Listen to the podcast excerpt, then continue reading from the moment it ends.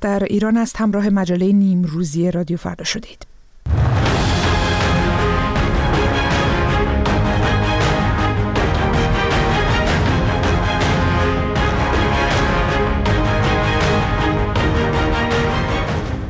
سهشنبه اول اسفند ماه 1402 است. خوش آمدید به این مجله. اگر از ایران یا سایر نقاط جهان همراه ما می‌شوید. من هانا کاویانی هستم.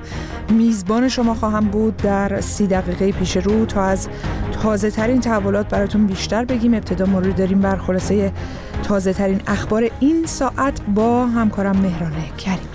سپاس از تو هانا و درود به همه شنوندگان رادیو فردا. رافائل گروسی مدیر کل آژانس بین‌المللی انرژی اتمی روز دوشنبه سیوم بهمن ماه به خبرگزاری رویترز گفت جمهوری اسلامی همچنان به غنیسازی اورانیوم تا خلوصی بسیار فراتر از نیازهای تجاری ادامه می‌دهد. به گفته آقای گروسی با اینکه سرعت غنیسازی اورانیوم در ایران نسبت به چند ماه پیش اندکی کاهش یافته اما جمهوری اسلامی همچنان ماهانه حدود 7 کیلوگرم اورانیوم را تا خلوص 60 درصد غنیسازی می کند مدیر کل آژانس همچنین گفت که ماه آینده ابتدا به روسیه و سپس به ایران سفر خواهد کرد. ایالات متحده پیشنویس قطنامه را به شورای امنیت سازمان ملل متحد ارائه کرده و در آن خواستار آتشبس موقت در غزه و آزادی همه گروگان ها شده است. به گزارش خبرگزاری رویترز آمریکا در این پیشنویس همچنین با حمله زمینی احتمالی اسرائیل به رفح مخالفت کرده. و سرویس امنیت فدرال روسیه FSB از بازداشت یک زن با تابعیت دوگانه روسیه و آمریکا به اتهام خیانت خبر داد. بر اساس این گزارش این زن 33 ساله مقیم لس آنجلس که نامش اعلام نشده در شهر یکاترینبورگ بازداشت شده و متهم است که برای اوکراین پول جمع آوری می کرده است.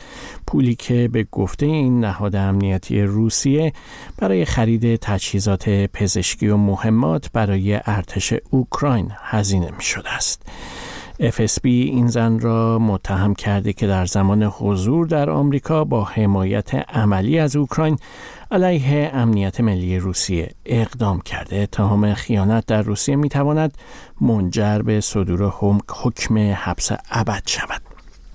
و معصومه احمدی مادر محمد قبادلو معترضی که ماه گذشته ادام شد می‌گوید ماموران جمهوری اسلامی برگه ای را که از آن به عنوان وسیعت نامه دروغین فرزندش یاد کرد به او تحویل دادند.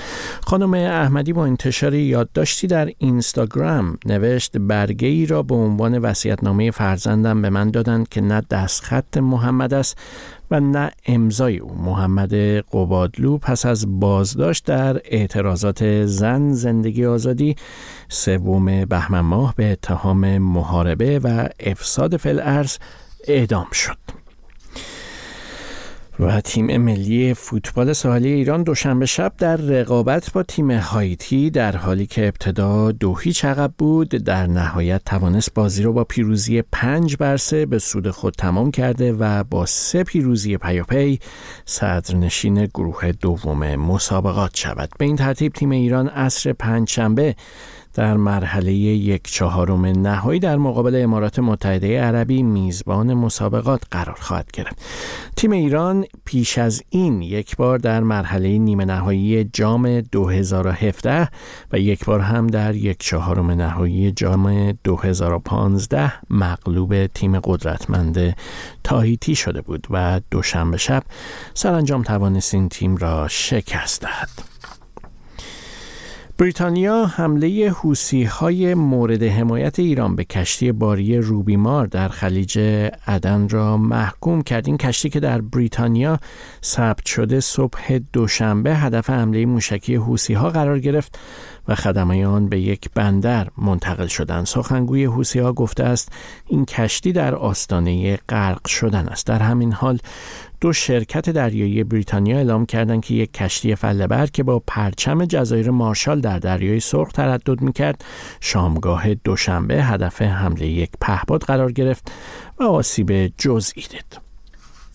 سپاسگزارم. تازه ترین خبرها رو میشنیدید. از همکارم مهران کریمی و اگر دسترسی به اینترنت دارید می‌تونید خبرهای بیشتر رو از طریق وبسایت ما یا حسابهای ما در شبکه های اجتماعی دنبال بکنید. ما در این مجله نیمروزی رادیو فردا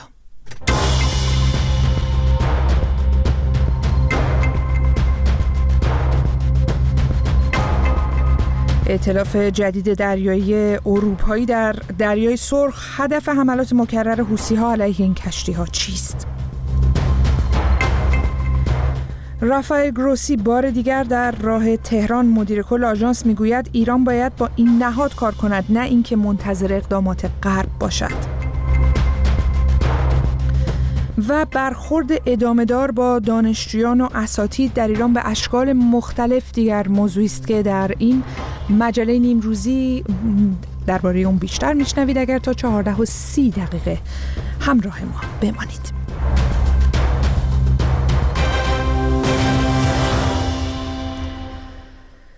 خوش آمد میگم به شمایی که همکنون به جمع ما پیوسته اید ساعت در ایران 14 و 6 دقیقه است. ارتش اسرائیل دستور داده بخشهایی در شمال نوار غزه دوباره تخلیه بشه. در این باره و درباره تازه ترین خبرها از جنگ میان اسرائیل و گروه افراطی حماس بیشتر می‌خوایم صحبت کنیم. ایلیا جزایری همکارم اینجا در استودیو خبر رادیو فردا همراه ماست. ایلیا ما در طول این روزها بیشتر درباره جنوبی ترین نقطه اسرائیل رفح صحبت می کردیم همین الان هم روی وبسایت رادیو فردا یک آلبوم عکس هست. عکسای از یک روز زندگی در رفح. یکی از پرجمعیت ترین نقاط دنیا امروز گفته میشه با توجه به میزان فلسطینی که اونجا هستن. اما چرا الان صحبت درباره دوباره شمال نوار غزه مطرح شده؟ هان البته پرجمعیت ترین نقطه جهان نوار غزه هست. یکی یعنی از وقت قبل از شروع این جنگ پرجمعیت ترین نقطه جهان بود. الان رفع خب وضعیتش بسیار بحرانی هست. حدود یک میلیون 500 هزار نفر به اونجا فرار کردن و این بله. علاوه میشه بر موجی از قحطی و گرسنگی که حتی سخنگوی دبیر سازمان ملل متحد به دواش تاکید کرده و گفته در میان کسانی که به نیازهای پزشکی و همچنین به نیازهای غذایی به, غذا نیاز دارن دست کم پنجاه هزار زن باردار هم هستن. این یک کشتار جدی است. اما در مورد شما نوار غزه. خب اسرائیل مدعی هست که مناطق شما نوار غزه رو پاکسازی کرده و تونسته به مناطق جنوب و خان برسه. اما وقفه هایی که ایجاد میشه در بعضی مناطق نشون میده که حماس همچنان فعال هستن. حتی بعضی گزارش ها منتشر شد که نیروهای پلیس حماس در بعضی مناطق به خیابون ها برگشتن. در مناطق شمالی. در مناطق شمالی. و این نشون میده که خب اسرائیل با اینکه عملیات شدید بوده هنوز حماس حضور داره در بعضی از مناطق نوار غزه که اسرائیل میگه اونها رو پاکسازی کرده.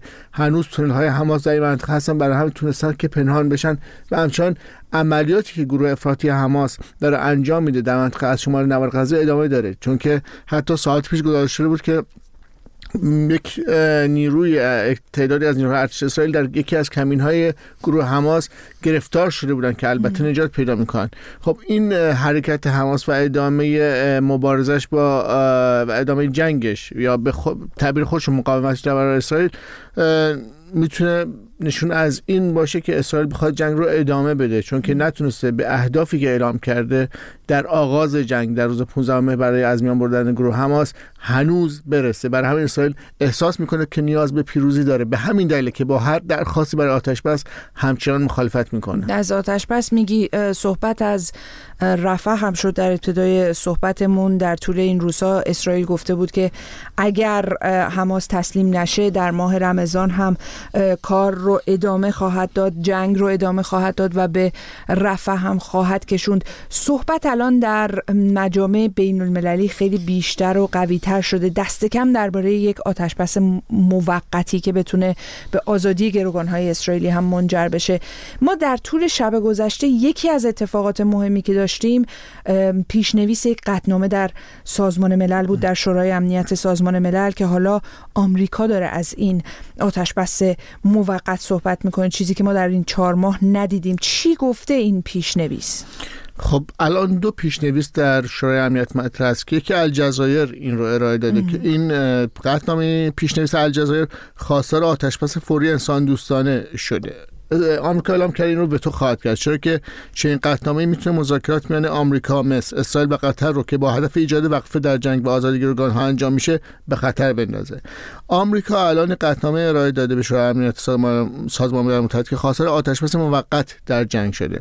حالا با تمام جزئیاتش. اما یک نکته دیگه که غیر از آتشبسی که آمریکا این دفعه دربارش صحبت کرده که البته گفته موقته و اینکه واژه موقت چالش برانگیز هست به این لحاظ که حماس جز با وقفه دائم یا بهتر بگم آتش پس دائم آزادی گروگان ها تا اینجای کار نپذیرفته. مگر اینکه اتفاقای دیگه بیفته. اما این اولین بار هست که آمریکا به مسئله توقف آتش موقت در قطنامه اشاره اشاره برای اولین بار هست. همواره مخالفت می‌کرده با این واژه. البته مقام های آمریکایی به خبرگزاری رویترز گفتن که این قطنامه بر پای صحبت هایی هست مذاکراتی هست که جو بایدن رئیس جمهور آمریکا با بنیامین نتانیاهو نخست وزیر اسرائیل انجام داده و ادبیاتی که برگرفته شده در استفاده شده در این پیشنویس بر اساس همون ادبیات مذاکرات میان بایدن و نتانیاهو هست. یک نکته دیگه هم داره این پیشنویس مسئله رفع هست که آمریکا خواستار اون شده که مخالفت کنه. شورای امنیت با حمله اسرائیل به رفح در جنوب نوار غزه. موضوعی که جو بایدن رئیس جمهور ایالات متحده در این روزها زیاد درباره اون صحبت کرده بیشتر از این قطنامه ها و رایگیری درباره اون با ایلیا جزیری صحبت خواهیم کرد. اما بریم به دریای سرخ اتحادیه اروپا از تشکیل یک ائتلاف دریایی برای برقراری امنیت کشتیرانی. در اونجا خبر داده ائتلافی با نام اسپیدس یا سپر که با ادامه حملات حوسی ها در این آبراه پرتردد تشکیل میشه. اونم چند هفته پس از اقدامی مشابه توسط ایالات متحده و برخی متحدانش در اونجا. اینکه این دو ائتلاف چه تفاوتی با هم دارن حسین آریان کارشناس امور راهبردی در بریتانیا برای ما توضیح داده. فرق این ائتلافی رو که اروپا تشکیل داده به اسم عملیات اسپیداس با اونچه که آمریکا تشکیل داده اینی که اتحادیه اروپا میگن که ما برای تامین امنیت کار می‌کنیم. و از قرار معلوم می‌خواهند که کشتی های حساب تجارتی رو تا اون تعدادی که می‌تونند اسکوت بکنند و حملات احتمالی حوسی ها رو خونسا بکنند. ولی برخلاف اون ائتلاف آمریکایی ها عملیات اسپیداس میگه که ما عملیات تهاجمی علیه مواضع حوسی ها انجام نخواهیم داد. این فرقش است. اما وجود دو تا از این ائتلاف دریایی در دریای سرخ برای اینکه کارایی داشته باشه بیشک بایستی این دو تا ائتلاف با همدیگه هماهنگی داشته باشند. اما آقای آریان اون ائتلاف اولیه هم که اشاره کردید اون ائتلاف هم منجر به این نشد که حوسی ها دست از حمله بردارند یا کشتی ها به صورت قطعی و صد درصدی حفاظت بشن؟ بله درسته. اون چرا که آمریکا انجام داد با توجه به حساب حملاتی رو که خودش انفرادن انجام داده و حملاتی رو که با بریتانیا انجام دادن علیه مواضع حوسی ها کارساز بوده. توان حوسی ها رو پایین آورده ولی واقعا نتونسته این حملاتشون رو متوقف بکنه. حوسی باید بدونیم که حدود 760 کیلومتر ساحل دارن در دریای سرخ و عملیات نظامی هم به هر حال ضمن اینکه کارساز بوده ولی به اون معنا نبوده که بخوان تمام اون چرا که حوسی دارن از بین ببرن یا اینکه بمباران های گسترده ای انجام بدن. به همین جهت این رو خود آمریکایی ها می‌دونن که امکان پذیر نیست. به هر حال حوسی با توجه به توانی که دادن با توجه به سلاح و تجهیزاتی رو که در اختیار دارن گرچه بعضی از اونها رو هنوز استفاده نکردن مثل مینهای دریایی اینجا اونجا این عملیات رو انجام میدن و کشتی ها رو میخوبن در عین حال ها جدا از این که میگن بسیار خوب ما در پشتیبانی از فلسطینی ها و از آنچه که در غزه میگذره ما داریم این کار رو انجام میدیم. ولی ضمن این عملیاتی رو که انجام میدن برای خودشون در جوامع عرب یه وجهی برای خودشون دست پا کردن. و در این حال نکته دیگری که از نظر سیاسی مهمه حوسیا به باور من در ادامه این عملیات یک به حساب اهداف سیاسی رو دنبال می‌کنن که در آینده برای حل مسئله جنگ در یمن و همینطور وقتی که پشت میز مذاکره میشینن که بتونن به یه نتیجه نهایی برسن با توجه به آتش بسی که الان برقرار هست برای خودشون یه قدرت چانزنی هم داشته باشن. آقای آریان این اتفاقهایی که در دریای سرخ میفته رو در کنار مثلا گزارشی که دیروز واشنگتن پست منتشر کرده بود درباره رویکرد تهران به گروه های نیابتیش چطور می‌بینید؟ در اون گزارش گفته شده بود که درخواست تهران این بوده و رویکرد تهران این هست که گروه های نیابتی و نزدیک به تهران بخوان از شدت حملاتشون کم بکنند که یک موقع این تبدیل به یک رویارویی مستقیم تهران با غرب نشه از لحاظ نظامی اما حملات حوسی ها ادامه پیدا می‌کنه. حالا می‌بینیم که متوقفم نمیشه. این رو چطور باید دید؟ گروه های نیابتی رو که جمهوری اسلامی داره می‌دونیم که حزب الله و همینطور هشت شعبی اینا ساخته و پرداخته جمهوری اسلامی هم. نفوذ فوقلادی بر روی اینا داره و می‌تونه تقریبا به اینها دستور بده. ولی گروه های نیابتی دیگری مثل حماس و یا ها اینا وجود داشتند و جمهوری اسلامی وارد میدان شده. از این مسئله با توجه به سیاست خارجی را که جمهوری اسلامی دنبال می‌کنه شروع کرد از اینا استفاده کردن و در نهایت اون محور مقاومت به وجود آورد. به باور من جمهوری اسلامی روی اینها نفوذ داره. و در عین حال نمی‌خواد به هیچ وجه که جنگ گسترش پیدا بکنه و در دکترین جمهوری اسلامی هم نیست که به آمریکا رویارویی مستقیم نظامی داشته باشه. روی هشت شعبی نفوذ داره به اینا گفته فرمانده نیروی قدس هم رفت به بغداد که از شدت حملاتتون بکاهید ما نمی‌خوایم جنگ گسترش پیدا بکنه ولی به باور من نفوذش روی حوسیا به اندازه اون گروه های نیابتی دیگر نیست.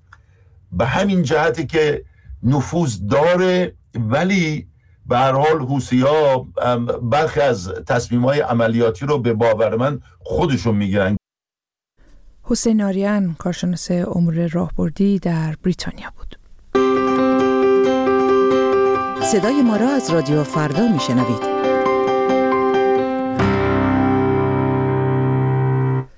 به نظر می آید که ما در حال فاصله گرفتن از هم هستیم. این رو رافائل گروسی مدیر کل آژانس درباره رابطه با تهران گفته و البته اضافه کرده که به زودی راهی ایران خواهد شد. سعید جعفری روزنامه‌نگار ساکن ایتالیا همراه ماست. آقای جعفری با تمام این صحبت و نگرانی که درباره برنامه هسته ایران مطرح میشه چرا رافائل گروسی چی میگه درباره رفتن به ایران؟ چرا داره به ایران میره؟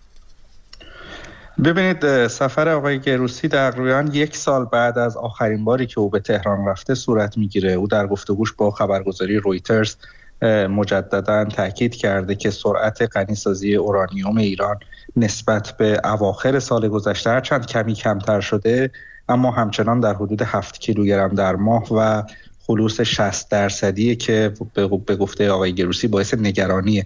مدیر کل آژانس همچنین به این اشاره کرده که مسئله کاهش و افزایش سرعت غنیسازی اورانیوم در طول یک سال اخیر که در گزارش های آژانس هم مشاهدش بودیم به گفته او مانند یک چرخه که عملا تغییری در معادله ایجاد نمی‌کنه چرا که باعث شده ذخایر اورانیوم غنی شده ایران در میزان بالا به طور مداوم در حال افزایش باشه.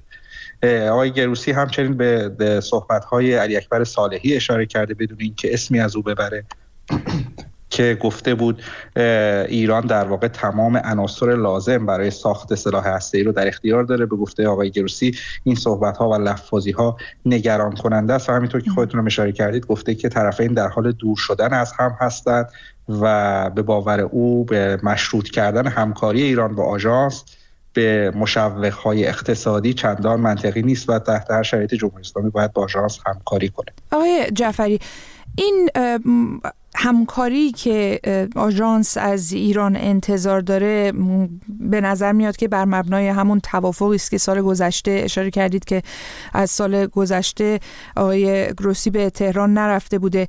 اون توافق چی بوده و چرا تهران همه اون تعهداتی که داشته رو بهش عمل نکرده؟ ببینید در اسفند ماه سال گذشته آقای گروسی اتفاقا اون بار هم بعد از یک سال به تهران سفر کرد و سفری دو روزه که در اون با رئیس سازمان انرژی اتمی و همچنین ابراهیم رئیسی و حسین امیر عبداللهیان ملاقات داشت. بعد از اون طرفین در یک بیانیه مشترک از رسیدن به یک توافقی یاد کردند که بعد از بازگشت آقای گروسی به وین مشخص شد که از همون ابتدا بر سر مفاهیم ابتدایی این توافق هم اختلاف نظر وجود داره. آقای گروسی گفته بود که قرار بر این شده که دسترسی های بیشتری به آژانس داده بشه دوربین های نظارتی بر تأسیسات هسته ایران افزایش پیدا کنه و همچنین نظارت بر نیروگاه فردو 50 درصد افزایش پیدا کنه. اما خیلی سریع مقام های جمهوری اسلامی رو تکذیب کردن و اما قدم هایی برداشته شد در طول این ماه های گذشته در بسیار اندک بوده. رافائل گروسی در نشست شورای حکام که در شهریور ماه برگزار شد در سخنرانیش به این اشاره کرد که عملا هیچ کدوم از اون مواردی که در اسفند ماه توافق شده بود بین طرفین اجرایی نشده و جمهوری اسلامی به تعهداتش پایبند نبوده.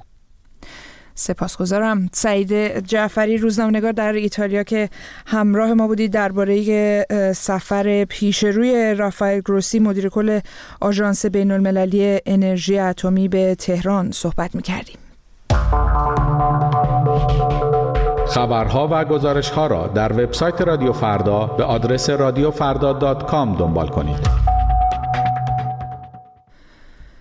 ساعت در ایران 14 و 21 دقیقه است بپردازیم به موضوع دیگر پس از اعتراضات سراسری سال گذشته و حمایت بسیاری از دانشجویان و اساتید دانشگاه ها از خواسته های معترضین های انضباطی از اخراج اساتید گرفته تا تعلیق دانشجویان هم تشدید شده. تحمیل اجاب اجباری تفکیک جنسیتی در غذاخوری دانشگاه ها و پارکینگ ها از جمله سیاست هایی هستند که در چند ماه اخیر شدت گرفتن. بشنویم بیشتر در این باره در گزارشم کنم کیانوش فرید. ادامه برخوردهای سیستماتیک جنسیتی و تحمیل حجاب اجباری در دانشگاه های ایران. معاون دانشگاه تهران از برنامه تازه این دانشگاه برای تحمیل حجاب اجباری خبر داده و تأکید کرده است که برای تحمیل حجاب اجباری به دانشجویان و استادان علاوه بر نیروهای زن آمر به معروف حالا افرادی از حوزه علمیه دانشگاه معارف اندیشه اسلامی و روانشناسان هم وارد میدان می شوند. به گفته آقای شهبازی در مواجهه با اساتید و کارکنان برخوردها بسیار جدی و کاملا قانونمند است و به حوزه تخلفات و گزینش کارکنان ارجاع داده می شود. در راستای همین سیاست از روز شنبه 28 بهمن ماه پروژه تفکیک جنسیتی در سلف سرویس این بار در دانشگاه خاجه نصیر خبرساز شد. هرچند با وجود تهدید نیروهای حراست دانشجویان در اعتراض به این برخوردها در خارج از سلف و در حیات دانشگاه کنار هم غذا می‌خورند.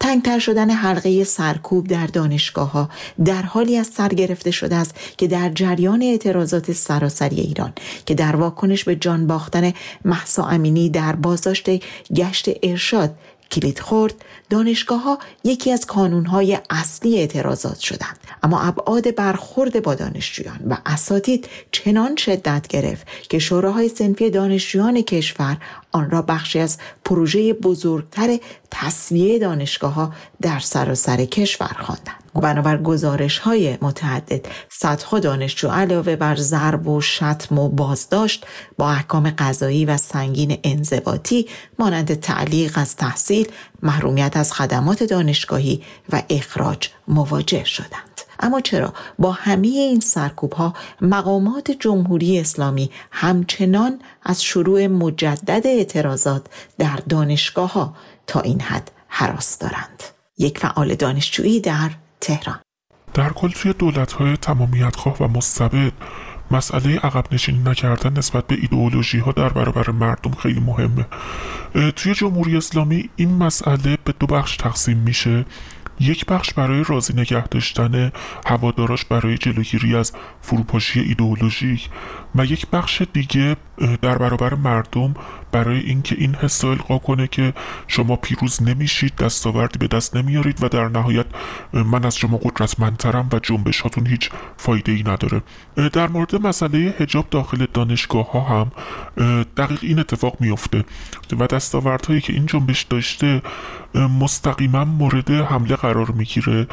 سرکوب بیشتری روش اعمال میشه تا پیوسته این حس القا کنه که ما همچنان هستیم نکشیدیم و شما به هیچ دستاوردی نرسیدید.